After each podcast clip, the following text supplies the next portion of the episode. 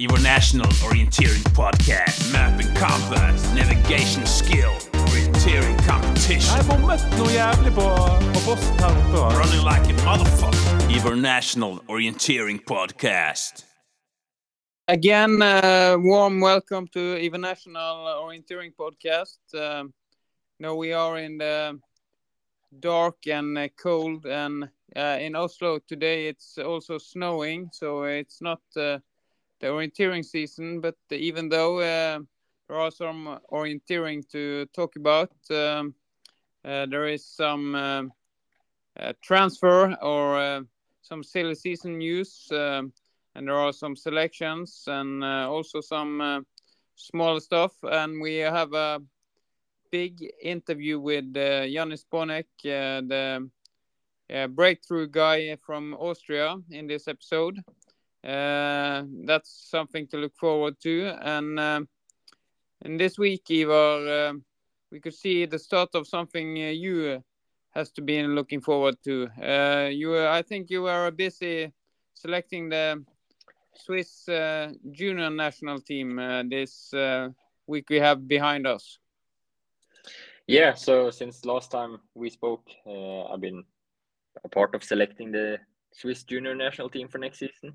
Uh, my first big task as a coach for the Swiss junior team, and also very interesting. Of course, I've been seeing a lot of selections over the year from the outside, uh, both as a runner myself and also as a observer of the sport. And being now on the inside of the meeting room, it's uh, it's something new, but also very very interesting and a very cool job to do. Uh, you get a lot of a lot of important info about the runners you are thinking about maybe should be in the team or not. And yeah, it was a very interesting process, and I think we are very happy with the teams we have selected. Uh, it's a very strong team, both the women and the men's side, and yeah, it's also very very big junior teams compared with many other countries. There is 11 women and 11 men, so 22 persons in the junior team. I think that's much much bigger than what you see in most countries.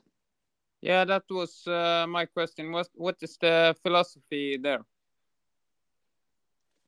Uh, well, I mean, this has been the pro the standard process in the Swiss selections for for many many years. So I don't know the I don't know really the reason why this they did it like this uh, back in the days and why it's been kept like kept like this. But yeah, I mean, having a lot of people on the team, uh, it's good in many ways. For example, when you go to training camps, uh, if you have 11 runners, there is uh, more likelihood that a lot of them are able to run. They are able to come. They are healthy. They are not injured. Uh, if you have a small team, which say you have six runners on the men's side and six runners on the women's side, then suddenly one guy is sick and two girl, two guys are injured, and then you have three guys running uh, the fast sessions together in a in a training camp. So I think it's yeah when it's financially possible and you have the resources to do it, I think a, a big team is uh, it's it's the best in all ways. Uh, yeah, and uh, when you do such uh, selection, um, how many uh, argue uh, telephones from parents uh, who has not their uh, son or daughter in the team have you got?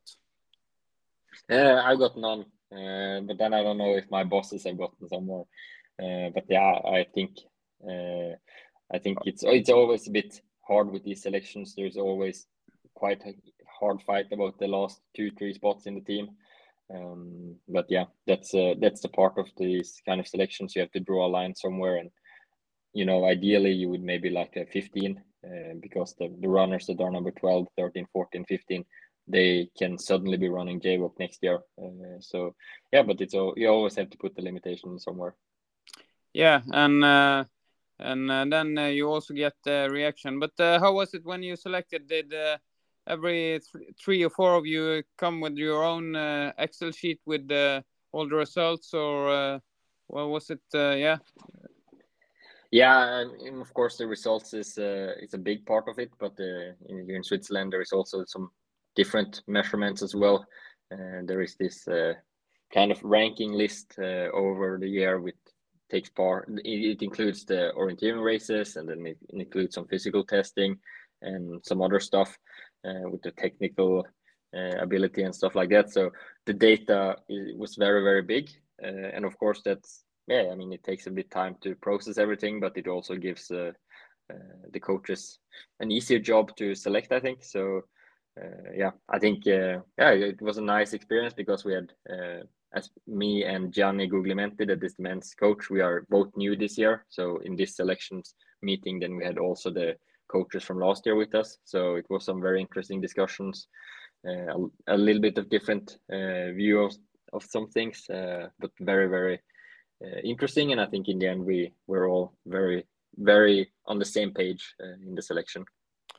Uh, from junior selection and a bit about the philosophy and strategy there in Switzerland, we can move to Denmark. We saw um, last week that the Danish Federation uh, uh, had a press release that they are changing stra strategy in uh, the national team groups. what's new there? Yeah, so the Danish Federation they have announced a, big, big change in how they will structure the the national team on the elite level.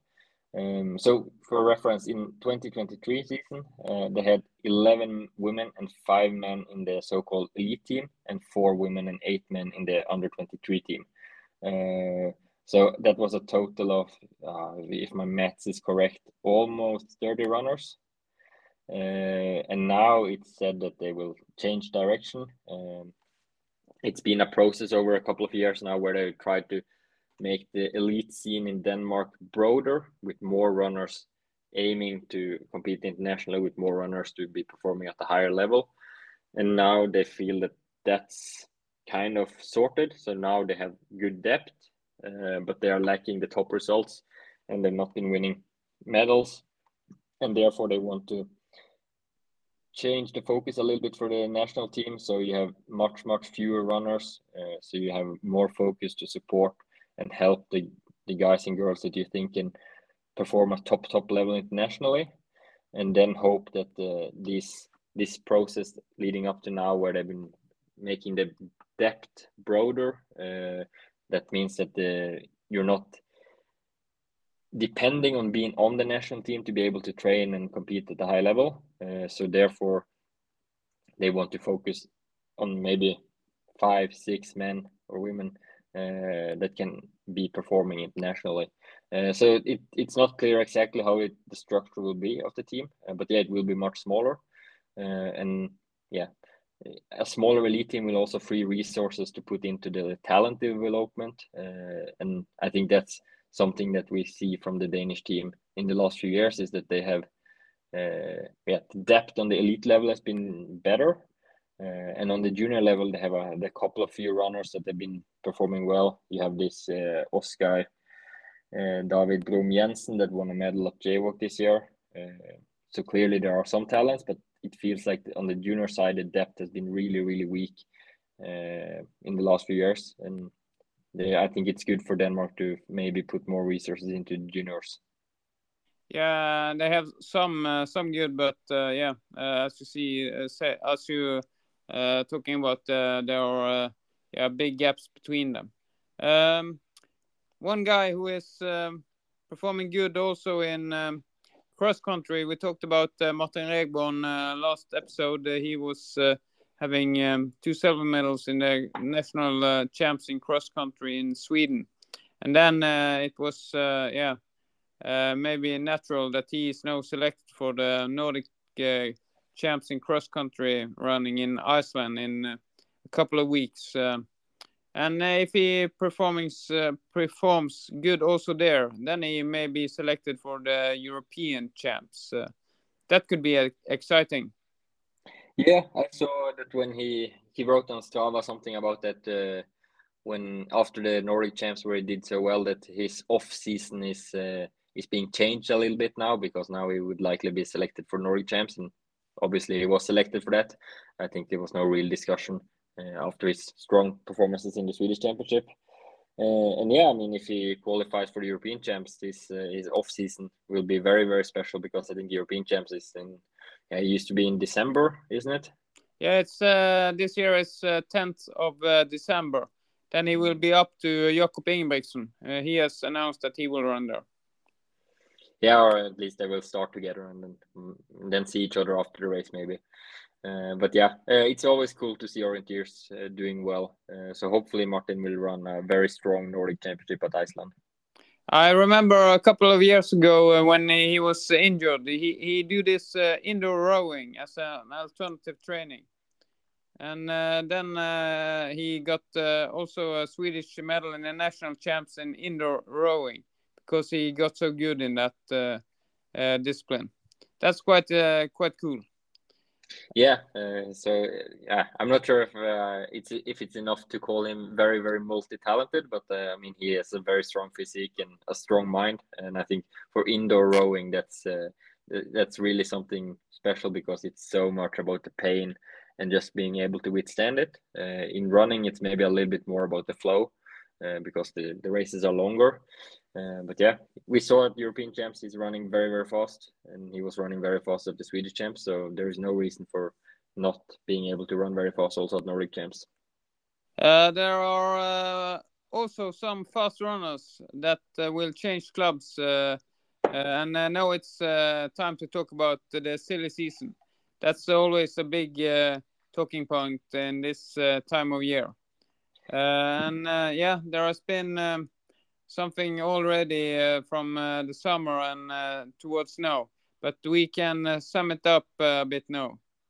Yeah, so basically a lot of stuff has happened in the summer and autumn already, uh, but we haven't been able to talk about that uh, because we had so much, so many races to talk about. Uh, so we will start with a little bit of summary of things that have happened and where runners have changed club and already been perform running for the new club. so a good place to start is in Switzerland. And five members of the Swiss junior national team for 2023 or 2024 uh, have gotten their first club in Scandinavia. Uh, the biggest name here is definitely Pascal Scherer, uh, the bronze medalist from JWOC Long this summer. Uh, he was in August, he was up in Gothenburg and already did his first races for IFK Göteborg. Uh, so he, that's definitely one big transfer to look down on and see maybe in the future this is one of those transfers, you know, that have a big, big impact on the big relays. Uh, we will have to see. He is definitely a very, very good orienteer. Uh, and with development also in Scandinavian terrain, he, I mean, the road to the first team in IFK Göteborg is not that long for a guy that is winning JWOC medals. Uh, definitely interesting there. And uh, also some other uh, from the Swiss uh, junior team. Yeah, so Yoshi Schmid, uh, number seven at JWOC Long. Uh, he was also in the Swiss second team that got the silver medal in the relay. Uh, he has one year left as a junior, so he'll be running JWOC next year, hopefully, as well. And he, together with uh, Elia Gartman, uh, the both of them will run for Snättringe, uh, the club of Simon Hector.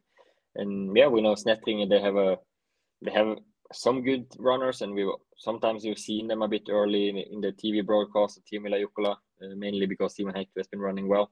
Uh, but there is uh, yeah possibilities, and now with two strong additions uh, that might turn out to be extremely good runners. Uh, we will have to see how it goes in the future. Uh, but I think that's a that's a big addition for Snettring, and yeah, I mean they should be able to uh, to get up in the fight where they can be visible at TV for a long time during Team Jukola. And maybe, of course, in the end, they will struggle over 10 legs or over seven legs. But yeah, that's a team to look out for. They have a lot of young runners. And with Simon Hector as the big front guy in that team, there is uh, good possibilities to improve the, the club records. Yeah, especially in uh, Jukola, as you mentioned. Yeah, definitely. Uh, and then we have further two very young guys, uh, Lucas Gasser and Gatian Böni. Uh, both of them won medals at the European Youth Champs this summer, and they will be running from OK Skogshjortarna, uh, that is a club from Alingsås, just outside of Göteborg. Probably not uh, additions that will make us see Skogshjortarna a lot in the TV screen, uh, but yeah, I mean it's always good for non-Nordic runners to be able to go to the Scandinavian relays to to go to train in Scandinavian terrain, and both of them, yeah, with medals at European Youth Champs, uh, they are definitely big talents. Uh, yeah, and from outside uh, Gothenburg, uh, yeah, we can move into the city center. Uh, yeah, and, here in the big the big Gothenburg clubs, there is uh, always a lot of stuff going on. And some of the things they have already happened, and other things are still awaiting a conclusion. Uh, so we can start with what's already sorted, and that's uh, the Swiss junior, no, sorry, the Swiss elite national team runner Jonas Ecker. He moved to Gothenburg in the summer, uh, and he will he has changed back to Göteborg Majorna after some years running for OL Norska, the Swiss club. Uh, he was running for Göteborg Majorna, yeah, five six years ago, and then he changed to OL Norska, and now he's back in Göteborg Majorna now that he's lived now that he's living in Sweden. Um, and then, as every summer it seems, uh, a bunch of Norwegian orienteers has moved to Göteborg. The biggest name is clearly Elias Jonsson, the last leg runner from Tiomila when NTNUI won Tiomila this year. Uh, it's not been announced anywhere whether he's going, but I think IFK Göteborg is probably the most likely destination. Uh, but of course, as it's not decided, I mean, the, he might go to Göteborg Majorna. He might I mean, there's also a possibility that he he goes back to his home club Nydalen, and because in Göteborg you can still train with a lot of people if you don't run for a club there. So there's many options, but I guess the the most likely one is that he is ending up in IFK Göteborg. And other than that, we have a, bunch of younger Norwegian runners there. Uh, Philip Romern, Heidi Sebjørnsen, Mari Eidsmo, and Elisa Götz Iversen. All of them have been representing Norway internationally at junior levels the last couple of seasons. Uh, so far, no confirmations here at which clubs they will go to. Uh, but yeah, for example, Mari Eidsmo is the younger brother of Håvard Eidsmo. So I think it's quite likely that she's ending up in IFK Göteborg. Uh, but from what I've been hearing, uh, a guy like Philip Romern is likely heading to Göteborg Majorna. And it's a bit different situations in these two clubs. And I think if I'm coming, if I was in the situation of Elias Jonsson moving to Göteborg, then I would think that maybe IFK is the club for me because they have a lot of guys my age, maybe a little bit older, uh, that is already established internationally, uh, competing with the national team and so on. So maybe you fit in a little bit better there.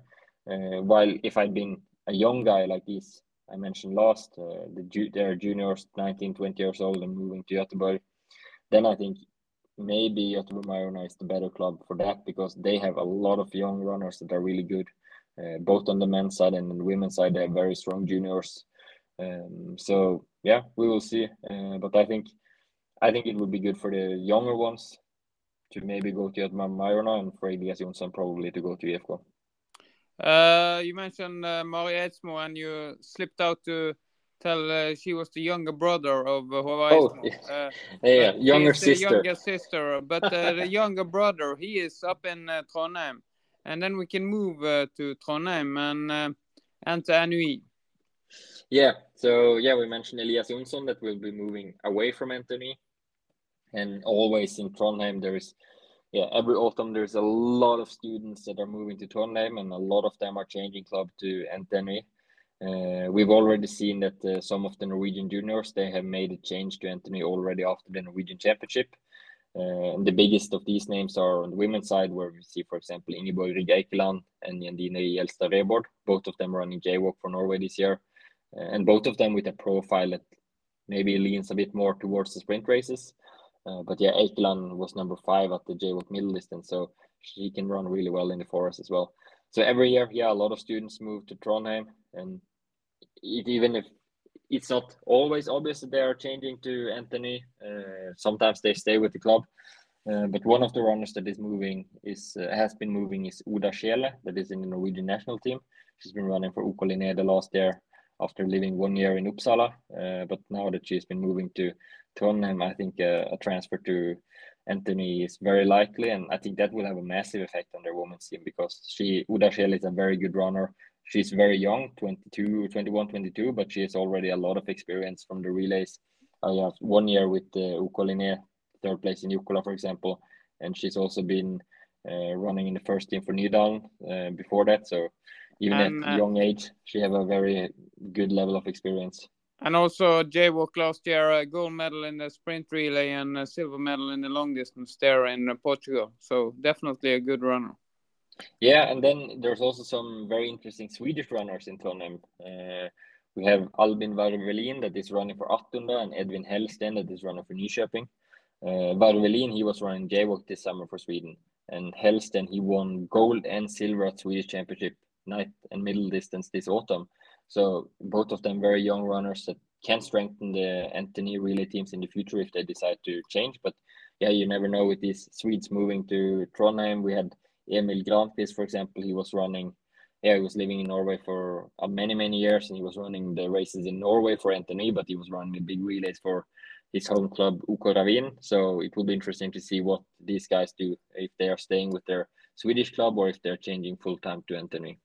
And we also uh, Sweden Swedish runners in Norway. We also have to mention the the boyfriend uh, of the world champion in cross country skiing, Anton Sjöqvist. He has been living there ten years or something. Ah, yeah, that's true. Uh, yeah, Anton Sjöqvist.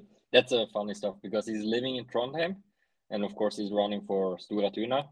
Uh, but at races in Norway, he's running for Fredrikstad, and not for a Tron- uh, club from Trondheim. That's a bit special, I would say. Yeah, yeah. but uh, he he's got a really good headline in the local newspaper this summer. Uh, the boyfriend of the world champion is uh, visiting uh, the grandmother grandmother of the world champion or something like that. So that was a Yeah. good one. But when you have been winning Jukola four times, then you're a big star. So you should always show up in some local newspapers then. yeah, yeah. Um, some who won uh, Tiomila this year uh, uh, from NTNUI uh, has also uh, we have maybe mentioned it before, but we can recap. Yeah, so uh, every year a lot of students are coming to Trondheim, but that also means that every year a lot of students are leaving Trondheim and also leaving NTNUI. And this autumn there's been a big, big wave of runners from NTNUI to the club in Oslo called Oppsal. Uh, if my count is right, Oppsal have already announced 11 new runners from NTNUI this summer and autumn. Um, a lot of them not really that active orienteers anymore, uh, but two big names uh, Jørgen Baklid, the yeah, skier world champion, uh, Norwegian champion in relays, um, a lot of international experience representing Norway, and also Oskar Størmer, uh, a guy that took a silver medal, I think it was, at the night champs, Norwegian night champs this spring. Uh, so that's two very, very good runners and big, big, big game changers for Oppsal in the big relays. I mean, they were nowhere and until last year, and then they got a couple of guys from NTNUI, and now two more really good ones. Uh, so I mean, NTNUI, sorry, Oppsal has been they've been winning Night Talk two years in a row, but internationally they've not been competitive yet. But uh, I think now that they are with these two new runners, and maybe there will be more coming. I mean, silly season is long. Um, Oppsal could possibly be a team that we are should be expecting to see in the top 25 at especially at Jukola, uh, but also at Tiomila. Uh, both uh, Baklid and Stoma has uh, World Cup uh, merits from uh, the Norwegian team. Uh, yeah, Baklid this year and and Stoma earlier years. So uh, definitely some good runners there. Yeah, and then uh, we have two other NTNUI runners that uh, will move to the other side of Oslo, or the right side of Oslo, as I used to say, uh, with uh, Hans Petter Mathisen and Ingrid Gulbrandsen. Uh, they've been choosing Tyrving, um, and Tyrving is also strengthened with Danish runner Andreas Bock Bjørnsen, a very, very fast runner internationally, mainly with good results in sprint races, but he's had some some good first legs at the big relays. Uh, I think at Tiomila this year he was in the top five uh, on the first leg. Uh, so two two very strong additions to the Tyrving's men's team, and also a very very strong addition to the Tyrving's women team, which is much much needed. Yeah, that's definitely interesting, and uh, it could be interesting to see what the Norwegian in Uppsala will do uh, this uh, autumn and winter. Yeah, so we have a new Norwegian in Uppsala this year, uh, Martin Veus Skjerve, uh, the O-ringen winner in Men 20 this summer. Uh, he has moved to Uppsala, and I think most likely, of course, he will change to OK Linné because it, yeah, he's been he's been running for Frol, uh, and Frol is, uh, I mean, it's a good club, uh, and which have had good results in the big relays some years ago, but lately it's not been very competitive in the big relays. And when he's moving in to Uppsala, and if he looks to stay there for a couple of years, I mean, it uh, it makes sense for him to change to OK Linné. But I mean, it's not it's not been announced yet, and uh, I, I I don't think he's he's sure yet. So we will see what he he decides. But he is a very very good runner.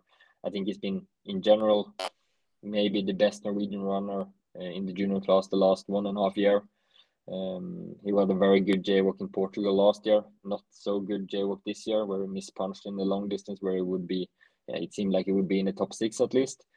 Uh, but yeah, he's a he's a very good runner, and for these Nordic relays that it held in Nordic terrain, I mean, he would be a strong addition to a already very very strong OK Linné team. Uh, next year, I think uh, most important for him is the Norwegian champs in uh, home soil in uh, Trøndelag, and then he can run for a full there, uh, both individually and in the relay. So I, I will suppose that he will change to uh, in the international relays. But yeah, we will see. We will see. And then we come to the last one we will mention today in, in the silly season.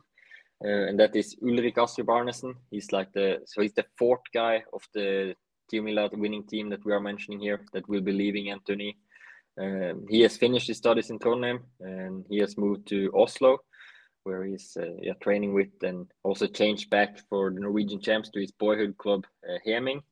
Uh, but everything points to him signing for a Finnish club. Uh, yeah, you know, partly because of the big relays, but also for preparations for world potentially world championship in 2025. Uh, he's first and foremost a sprinter, but he has some good results also in forest. And I think, uh, yeah, if I had to guess, it I would say it's uh, it's likely that he ends up in Turun Metsänkävijät or maybe Kalevan Rasti.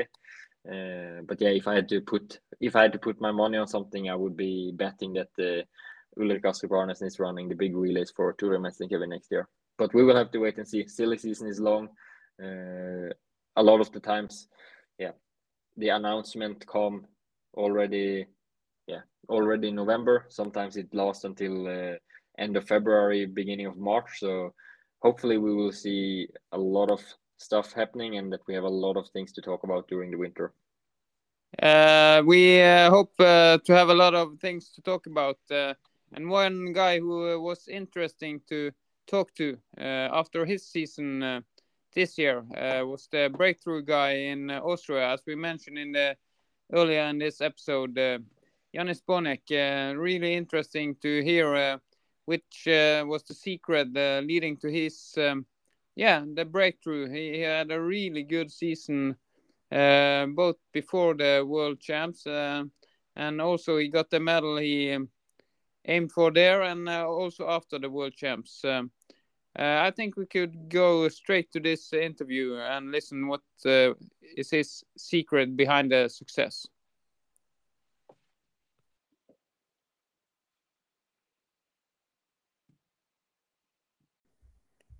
Even National Orienteering Podcast uh, has uh, taken uh, the opportunity to reach down to this year's uh, big breakthrough, I would say, in international men's orienteering Jannis Bonek uh, in Austria. How are you? Thank you. Um, thanks for the invitation. And uh, how are you here in uh, in the autumn, uh, late October? Is it uh, off season for you now? Yeah, I'm actually in Uppsala right now, so already started um, training again, and um, yeah, taking the chance to do some orienteering in nice Scandinavian terrain. Yeah, yeah, you're in Uppsala. You are running for OK Linné in the, the Swedish uh, TML winner from uh, last year, and uh, then you are probably training in uh, in uh, Lunsen and Nåsten and the legendary terrain there right now this week. Exactly. Yes. So um, I've just come a, a, couple of days ago, but I'm looking forward to the next weeks and um, yeah, it's for it's good. Um, good training partners, good friends here. So um, very fun. Yeah, how is the situation for you? Are you uh, uh, full-time uh, elite orienteer or uh, is it a, a part-time student? And uh, how how is the situation for a, a guy uh, aiming for the top in orienteering? Yeah, well, I'm I'm employed by the Austrian military um, to be a sportsman, so I get the opportunity to really train full time and getting paid for that by the Austrian military. So I'm very thankful for that. I'm also trying to study a bit part time, uh, like distance um, distance study, but to be honest, this year I I didn't really do that much. It was the main focus on orienteering. Yeah, how, how long have you been uh, employed by the um, uh, military in Austria? Um, yeah, I started in 2018, but like the first six months, it was like this mandatory military service we have to do in Austria, and since yeah the spring of 2019, I've been there, uh, really employed as a athlete. So, uh, so uh, the the couple of last years as a junior, and then uh, all the senior years so far. Exactly. Yeah. Uh, and uh, when did you um, you pick up uh, to start? yeah, really focus on orienteering. Was it in the the same um, years, late junior years, years or so? Yeah, I mean, I started orienteering quite early and always had fun and I was always quite ambitious, I would say.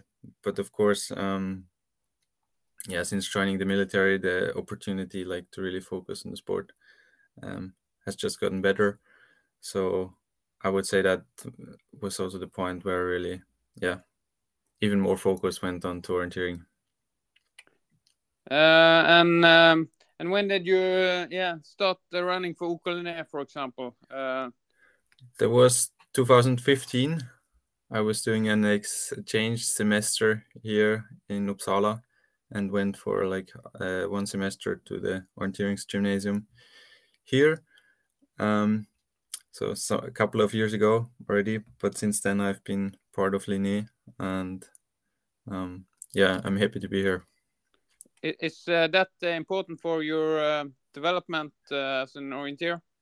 Yeah, I would say for sure. I mean, for one, uh, being here and training here in, in these terrains and dif uh, difficult orienteering for one, but also um, yeah to have such great like runners in in the club. Um, for example, Albin he helped me um, kind of all the past years in developing and um, so yeah that's for sure a very important part um, of my development but uh, I, I think, uh, of course, uh, the even national uh, orienteering podcast listeners uh, saw you uh, performing really good the spring and this spring before World Champs in Switzerland. But um, what what did you do, yeah, before this season that make this breakthrough possible? Yeah, first I would say um, there has been a constant development over the past few years, um, actually. So it was not that much different. Um, the only thing what was really different is this year I I did some altitude camps um, ahead of Switzerland because we thought even it was it's if it's not that high up in the mountains, um, it would be a good opportunity to try it out and um, go on some altitude camps beforehand in the winter already. So that's what I did, and I think that for sure also um, helped me develop this year uh, on the physical side. So that's something you will also do uh, the coming years. Yes. And when will you go to the altitude now this uh, winter? Um, I'll be going to Kenya in end of November um, for four weeks and then probably or and then in January I will go to South Africa again, um, like I've been last winter. So um, looking forward to that.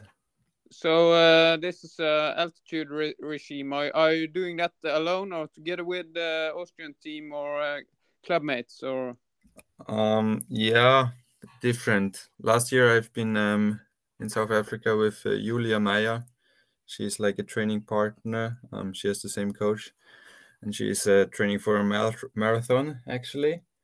Um, so, but we could have, we did have, could do quite some trainings together.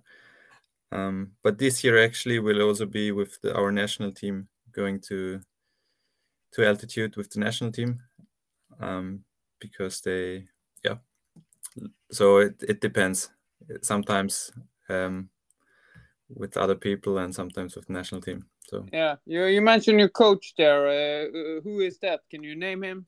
uh, Vincent Vermeulen. So so he is uh, co- uh, how long he he a local coach in Austria. Yeah, well, he's he's my coach since 2019 in the summer. Um, but he's he doesn't have a orienteering background actually, so he's uh, he was a cross country skier himself, and is like coaching different kinds of endurance sports. And I'm very happy to have him because I think he has great knowledge and um, yeah, seems to work quite well. Yeah, how, how do you uh, complement with the mental and out, uh, orienteering technical issues? Uh, is that with the national team coach or together with the national team and or uh, the club mates? Yeah, I, I mean, I try to like get input from different people. So it's for one, like as already mentioned, like if we're on uh, Linné camps with Albin and uh, Lika and all all those other guys, it's always um, interesting to learn from them. Then of course, um, from Radek at the national team camps, I can learn a lot.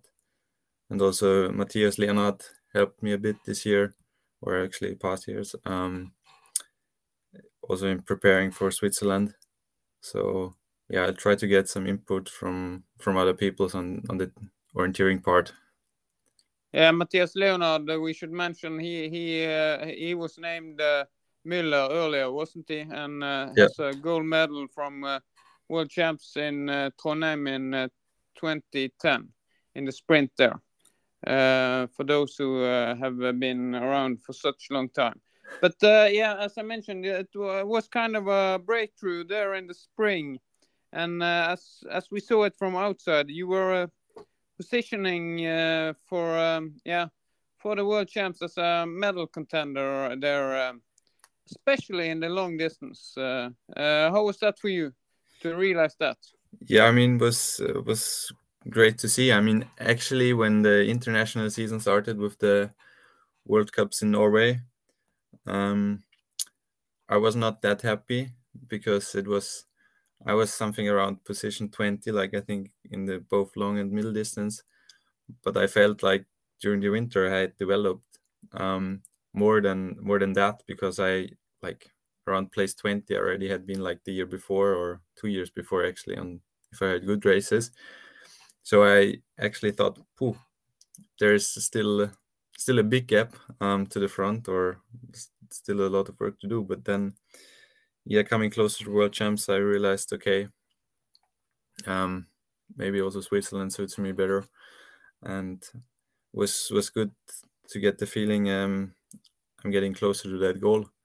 And uh, as you said, I also thought myself that the long distance would be the discipline that suits me best. Um, but yeah, apparently I can run middle distance as well. Yeah, because uh, the it was this selection races with um, Switzerland, Sweden, Norway, and you also were running there, and there were two um, uh, courses there. But we could see that uh, you, um, Matthias Kyburz, uh, Kasper Fosser, Emil Svensk, uh, were the names who uh, had the highest speed and best orienteering there. And yeah, you were definitely a medal contender, but you didn't succeed so much uh, in uh, the long distance. Uh, and how do you then work? There, there is then a couple of days till the middle distance. How do you work then to strike back? Yeah, I mean the long distance was quite a disappointed um, because yeah, I really thought that this was the race um, where I could be good. So um, yeah, on the rest day between the long and the middle distance, I just I just went biking for one hour, did not run, um, took it easy, and um, yeah, tried to mentally refocus or and went to the mid into the middle distance very very relaxed but um, focused and yeah really happy it turned out that well Yeah, uh, it was a mental game there, uh, but also physical. Both uh, and Fosser uh, uh, were, were talking about after the long distance that uh, their uh, legs were really smashed. How was your leg on the Friday Yeah, Uh, my my my legs were also re- very smashed, um, to be honest. And when warming up for the middle distance, I had pain like in every step running, but I tried to force me uh, to do at least a bit of warm up to be ready. But yeah, while racing the middle distance, the legs then felt pretty good.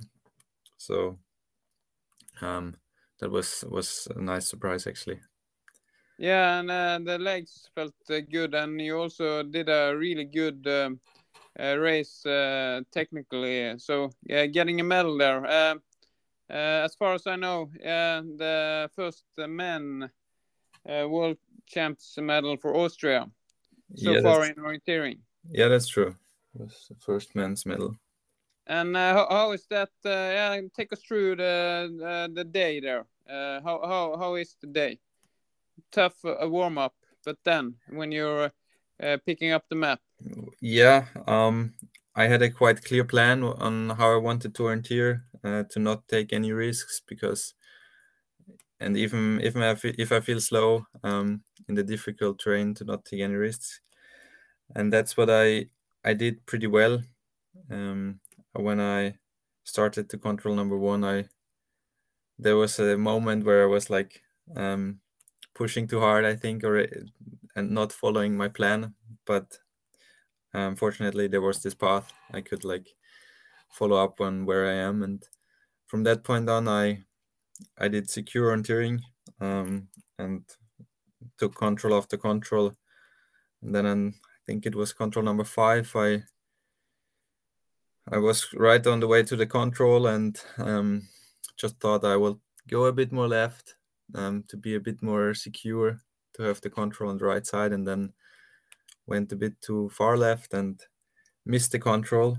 There, I, there was my biggest mistake um, on this control number five that day, but I could kind of clean it up pretty fast.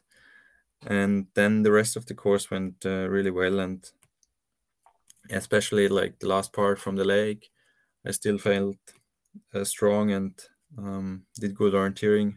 So that was, uh, yeah. And then coming to the finish, um, it was really enjoyable to know, like, or to to realize that this is a really good performance and um, so many people cheering. That was, uh, yeah, uh, a moment to remember for sure.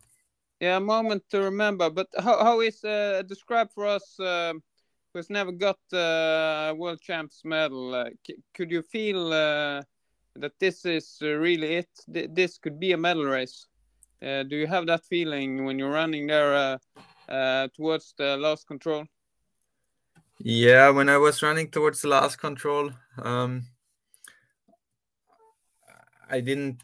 I mean, I didn't think about if this could be a medal or not. But my teammates, my friends, my family, they were all there cheering, and um, they were definitely cheering differently than than they were cheering like when I was 11th at the long distance. So I I knew okay, this really has to be good. Um, yeah, if if it could be a medal or not, I I, I wasn't thinking in that moment, but I was um, I was happy that it was a that it was probably a really good race, and yeah, then going over the finish line and realizing you're leading um, a world champs race with already like many good people started ahead of you. Um, yeah, an an amazing moment. Yeah, um, because you, uh, even though it was a medal or not, you had had um, uh, uh, stroke back after a disappointing long distance, uh, and then uh, it ends with a yeah um, excitement and a medal there. Um, uh, you you maybe um, get a reaction on the relay the day after. I suspect uh, not so much sleep uh, before that race, uh, maybe. Yeah, the relay was a bit of disaster from my side. Um, yeah, I mean the middle distance state was a very exciting day. Prize giving in the evening. Um, you're right, not that much sleep ahead of the ahead of the relay. Um, it's hard to yeah fall asleep um, when so much happened. And yeah, but but uh, then we should not uh, st- stick with that so so long because uh, there is a World Cup uh, only two weeks later, and, and then we see that uh, this medal was not a coincidence. Uh, how was your your um, you were just flying on the same big, good shape and mental offensiveness uh, into that uh, World Cup round in Czech Republic. Yeah, apparently. I mean, this this race in Czech Republic was kind of surprising for myself, or that I would say that just happened because I the world champs have been the big goal, and um, so so um, the weeks between world champs and World Cup, there was not really any training from my side. But I came well rested to the race and yeah, had had a clear tactic and uh, felt really good that day. So um, yeah, it was uh, another really good day. Yeah, and then you were uh, top of the world, uh, winning uh, your first uh, World Cup race. Uh, and then we have to mention that uh, this was the second World Cup win for an Austrian runner, um, because there was uh, one early '90s also. Yeah. Uh, but but for you it was the first, and uh, this will, uh, yeah, make also the goals for next season. I think. Yeah, I mean, next season with the world champs in sprint again, it will be a, a different challenge but the challenge I'm looking forward to. So my plan is to also develop in the sprint and yeah, see how far I can get there. Uh, hopefully far. Um, yeah, so that, but the yeah season this year definitely sets sets the goals high for next year. Yeah, but uh, you are competitive in uh, sprint. We saw you had the best uh, leg time in the sprint relay at the Europeans and uh, also top 10 in the knockout sprint there. So, uh, yeah, some margins for the medals, but uh, yeah, are you? I know uh, you are now allowed to think about the world champs medal and also in sprint. Yeah, I mean that's the goal of of course.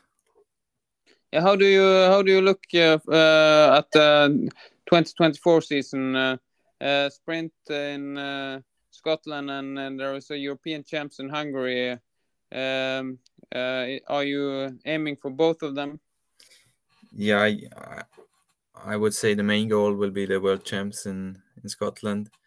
Um, but I'm also looking forward to the European champs in Hungary. I mean, it's not that far from home, and the terrain, which probably should suit me um, quite well, even without like a lot of specific preparation if the yeah the most of the preparation will go into into world champs so but yeah i'm looking forward to running both yeah and if you uh, we look further uh, uh, then it's uh, world champs in uh, finland and uh, two years after that it's hungary again with the world champs um, what what's your if you take it so long how, how's your long-term goal hard, to say now. Um, but uh, yeah, the world champs in Finland is a is a big goal actually, um, because um, yeah, I I think uh, I'm really looking forward to running there. So yeah, uh, haven't thought about like the years after that, uh, to be honest. But if it's Hungary, um, yeah, it's definitely something I can prepare well for, um, and something which should yeah suit me as well. So, um, yeah, I think I will take it uh, step by step. Um, step by step, yeah. yeah. But um, are you, uh, look, do you look at yourself as a forest runner or a sprint runner? You, uh, yeah, of course, you have the medals from uh, forest, but uh, also competitive in sprint. Yeah, I would consider myself as a forest runner. So when I was growing up, it was like my family and my grandparents. I mean, they they never did like sprint or anything in their elite career. So um, we were, I was raised like more into forest running, I would say, and it's also um, over long term the training which is more fun i think um, also if even if sprint running is fun to do it and, and to focus on that for some time but um, overall i couldn't consider would consider myself more as a forest runner but uh, what are you doing uh, uh in front of the world champs in scotland to develop as a sprint uh, orienteer? So some uh, yeah we we will not we have not defined it ex exactly but um, we will try to do some more specific um, running uh, trainings uh, for the shorter distances to be faster have more speed and yeah to be also competitive there um, but yeah it's not uh, not completely sure uh, how we will do that or what exactly is in the plan but um, I hope I'll figure it out next year.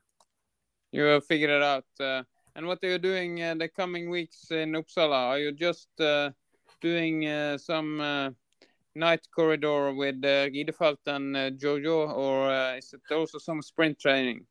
No, it will be uh, forest running now this week. So I'm, I think that's a part of my preparation for Finland already. So um, some Scandinavian terrain so now it's forest training and um, yeah i'll start my sprint preparation when when the next year starts yeah how, how uh, you are running for OK Linné how, how important is the um, relays for you Jukola Tiomila who is uh, very important for the the Swedish and Finnish and Norwegian clubs yeah I mean uh, Tiomila is very important and I mean I've been running it several times we won it last year it was uh, incredible so I'm yeah, something I already look forward to already next year as well. Jukola is something I actually never ran until now. Um, kind of always something came in between or just ahead of the world champs. It uh, didn't really fit into my plan. So, but yeah, looking forward to run Jukola one time as well. I mean, it's uh, only heard good things. Uh, yeah, no, uh, you have uh, maybe lost the last leg runner on Jukola, uh, Lucas Leland. He is in Brazil studying there. Uh, will you step up and take the last leg on the big relays for OK Linné next year? I I don't think it's my I'm in the position to decide that. Um, but uh, if they need me on the last leg, I I'm I'm happy to do it you you need to be a bit more offensive. No, you have a, a world champs medal you can uh, put on the table. That's a good arg argument uh, in that discussion. but um, but even though um, yeah, uh, it's nice uh, having you here, and we will um, see how you're doing uh, both. in the big relays and also in the international champs next next year, Jannis thank you a lot for having time to talk with us. Yeah, thanks again for the invitation. It was fun. Yeah, good training towards uh, new goals. Bye bye. Thanks. Bye bye. For the last part to go. Uh, that was uh, Jannis Bonek um, uh, telling us a bit about uh, both his uh, training, uh, how he's looking forward to next season, and uh, and yeah, how his race towards the World Championship uh, bronze medal was. Uh, uh, what do you take out from this talk? Anything special? Yeah, I mean, it's always interesting to hear what people are doing. of course, in these kind of interviews, I mean, it's always a very brief and not so detailed explanation. Uh, but I mean, it was very interesting with the what he said about the altitude training that he did last year for the first time properly systematically and that now that for next year he will make an even more intense altitude schedule uh, with even going to uh, to Kenya before Christmas. Uh, so we get two long altitude uh, camps in Africa this winter. I mean if that goes well everything is yeah, I mean everything is there for him making another step next year, uh, which I think it's needed if he wants to be competitive in the sprint at the same level that he has been competitive in the forest this year. Um, but yeah, so we will see what uh, how it goes. I mean, training in altitude it also comes with a risk, um, but if you can do if you can balance it right, I mean the potential benefits is very big. Yeah, it was uh, really interesting, and I also think it's uh, it's uh, really um, good the way he turned a disappointing long distance uh, into a success in the middle. Uh, the way you come into a champs, it's uh, always difficult to to change if you're um, not succeeding in the first race. Then you really have to work hard mentally to get get on the top again. Yeah, and then but it's also the fact that when you're putting most of your mental energy into one of the races, uh, which you think is maybe the big chance, and then yeah, you kind of underperform slightly about what compared to what you're expecting, uh, then it's also the possibility that you go into the next race with much less pressure from yourself and much less expectations that you have to perform well. And I think sometimes that makes it easier. Uh, but of course, uh, it's always I think it's in general it's always easier to do good races after another good race because then you're very good on high in confidence and all that stuff. But yeah, we saw it now that this year in the World Championship he was yeah slightly underperforming in the in the long distance, which was his big goal, and then with a superb performance in the middle distance, winning the first yeah the first male medal for Austria in the World Championship, uh, and then uh, a bit of a crash landing in the relay the day after, where he had, of course, he his position wasn't great and he was not in the fight for a medal, uh, but still it was in the fight for a top six, which would have been a very good result for Austria. Um, but yeah, there he, he was not performing anywhere near his uh, yeah his level in the other important races this year. Uh, and uh, then he took the, uh, his first ever World Cup uh, victory just on the flow. it seemed. Yeah, I mean, when you when you are in very good for physical form and you have the the confidence that I mean I'm sure that winning a WOC medal uh, and clearly taking a massive step this year um, made a lot for his confidence going into the the World Cup round in Czech Republic and of course when he won there as well.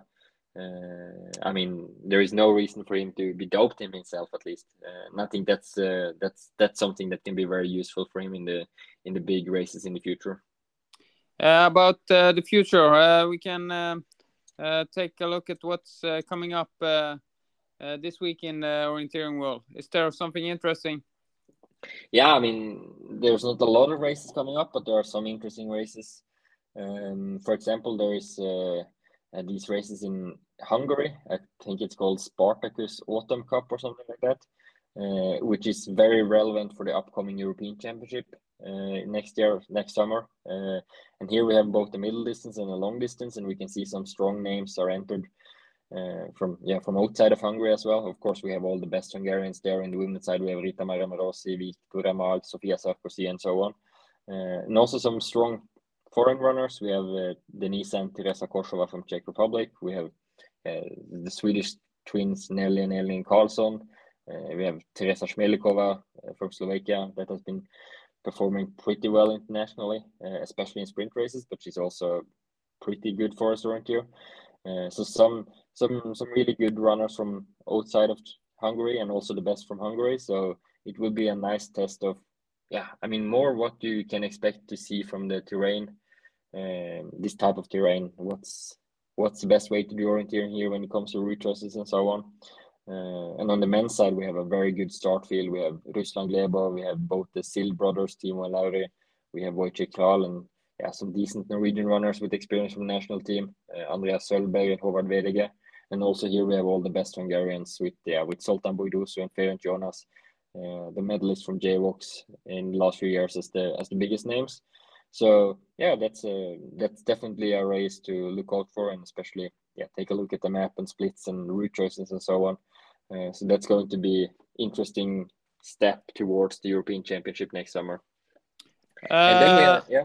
A long time ago, uh, it was uh, world champs in Hungary, early 80s, and then uh, there also was this uh, race in the autumn before.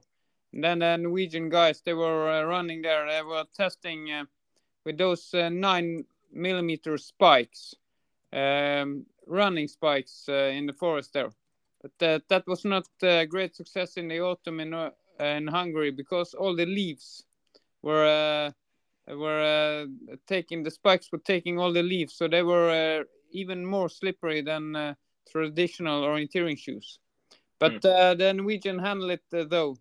I think they were um, four on top in the World Champs uh, the summer after.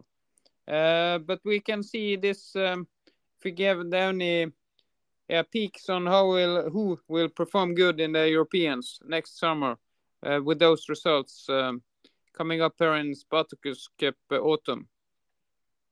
Yeah, and then of course we, it's not the only thing that is happening. Of course, there's still orienteering races everywhere. Um, in Switzerland, there will be the traditional team orienteering championship, uh, for example, and then we have a, a bit of an exotic event that I've marked down in the calendar, the Japanese championship in middle distance and long distance uh, in Katsura at the southeast southeast coast of Japan, just outside of Tokyo.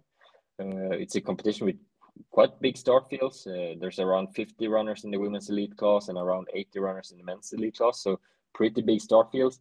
And I remember that last year, these races, the Japanese championship had some really, really interesting maps. And I've been looking a little bit at the, yeah, of the old map of the area they will be running in this year. And it looks like a pretty brutal challenge that is waiting for the runners. Uh, it's very complex terrain with uh, a lot of ridges and slopes. Uh, so it's possible to make uh, very very interesting route choice legs here. I think, uh, and also there'll be a lot of climbing. I think the men's will be facing about 700 meters of climbing in 10 kilometers course. Uh, so yeah, this is this is one of the races where I'm really looking forward to see the see the map and the course. And I think this is yeah, from looking at the old map, this is a terrain where you can make really really good route choice challenges. Uh, so hopefully we'll see some legs here that are very good candidates, for example, for the route to Christmas that is coming on World of O every December. Uh, from uh, the route to Christmas, uh, just uh, wondering the team competition in Switzerland will uh, uh, the national team runners will they take part there? Will we see the big stars to at the Yeah. start line?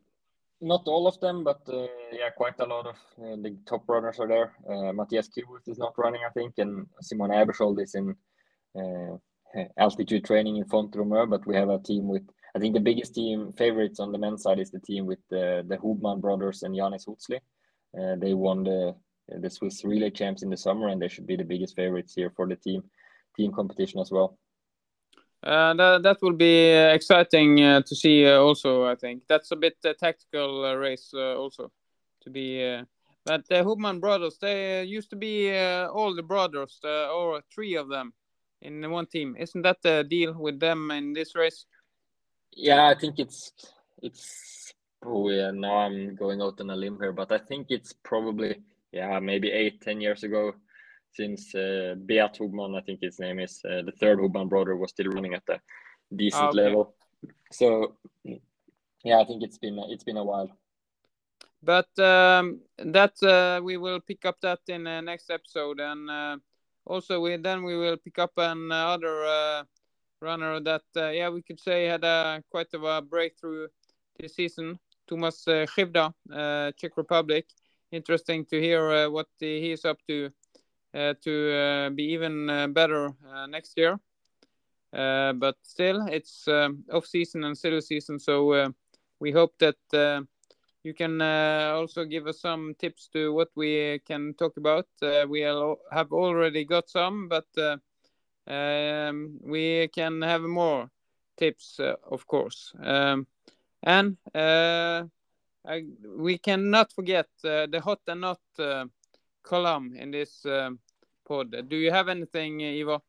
Oh, you say we cannot forget it, but I have totally forgotten it about it uh, this week as well. Uh, yeah, so uh, ooh, hot or not. Um, well, I think uh, uh, the hot stuff uh, interview with Jannis Bonek, and I think we are onto something good here with interviewing some runners that is really the up and coming superstars of international orienteering. So great start with Jannis Bonek, and also a great follow up in Thomas Krivda coming next week.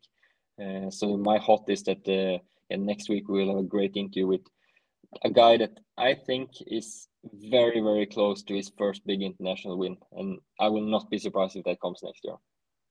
Yeah, uh, we can uh, at least guarantee that uh, we will come again next week, and, uh, then with an talk with uh, Thomas Krivda. Uh, until then, stay tuned and uh, do a lot of uh, orienteering in the night. Bye bye. Og mannen dro ut og løp orientering med kart og kompass og med riktige sko. Sikta sågar etter beste notering, for kroppen var lett og god. Evo National Orienteering Podcast. Mapping compass, navigation skill, orienteering competition. Jeg bommet noe jævlig på, på posten her oppe. Running like a motherfucker. Evo National Orienteering Podcast.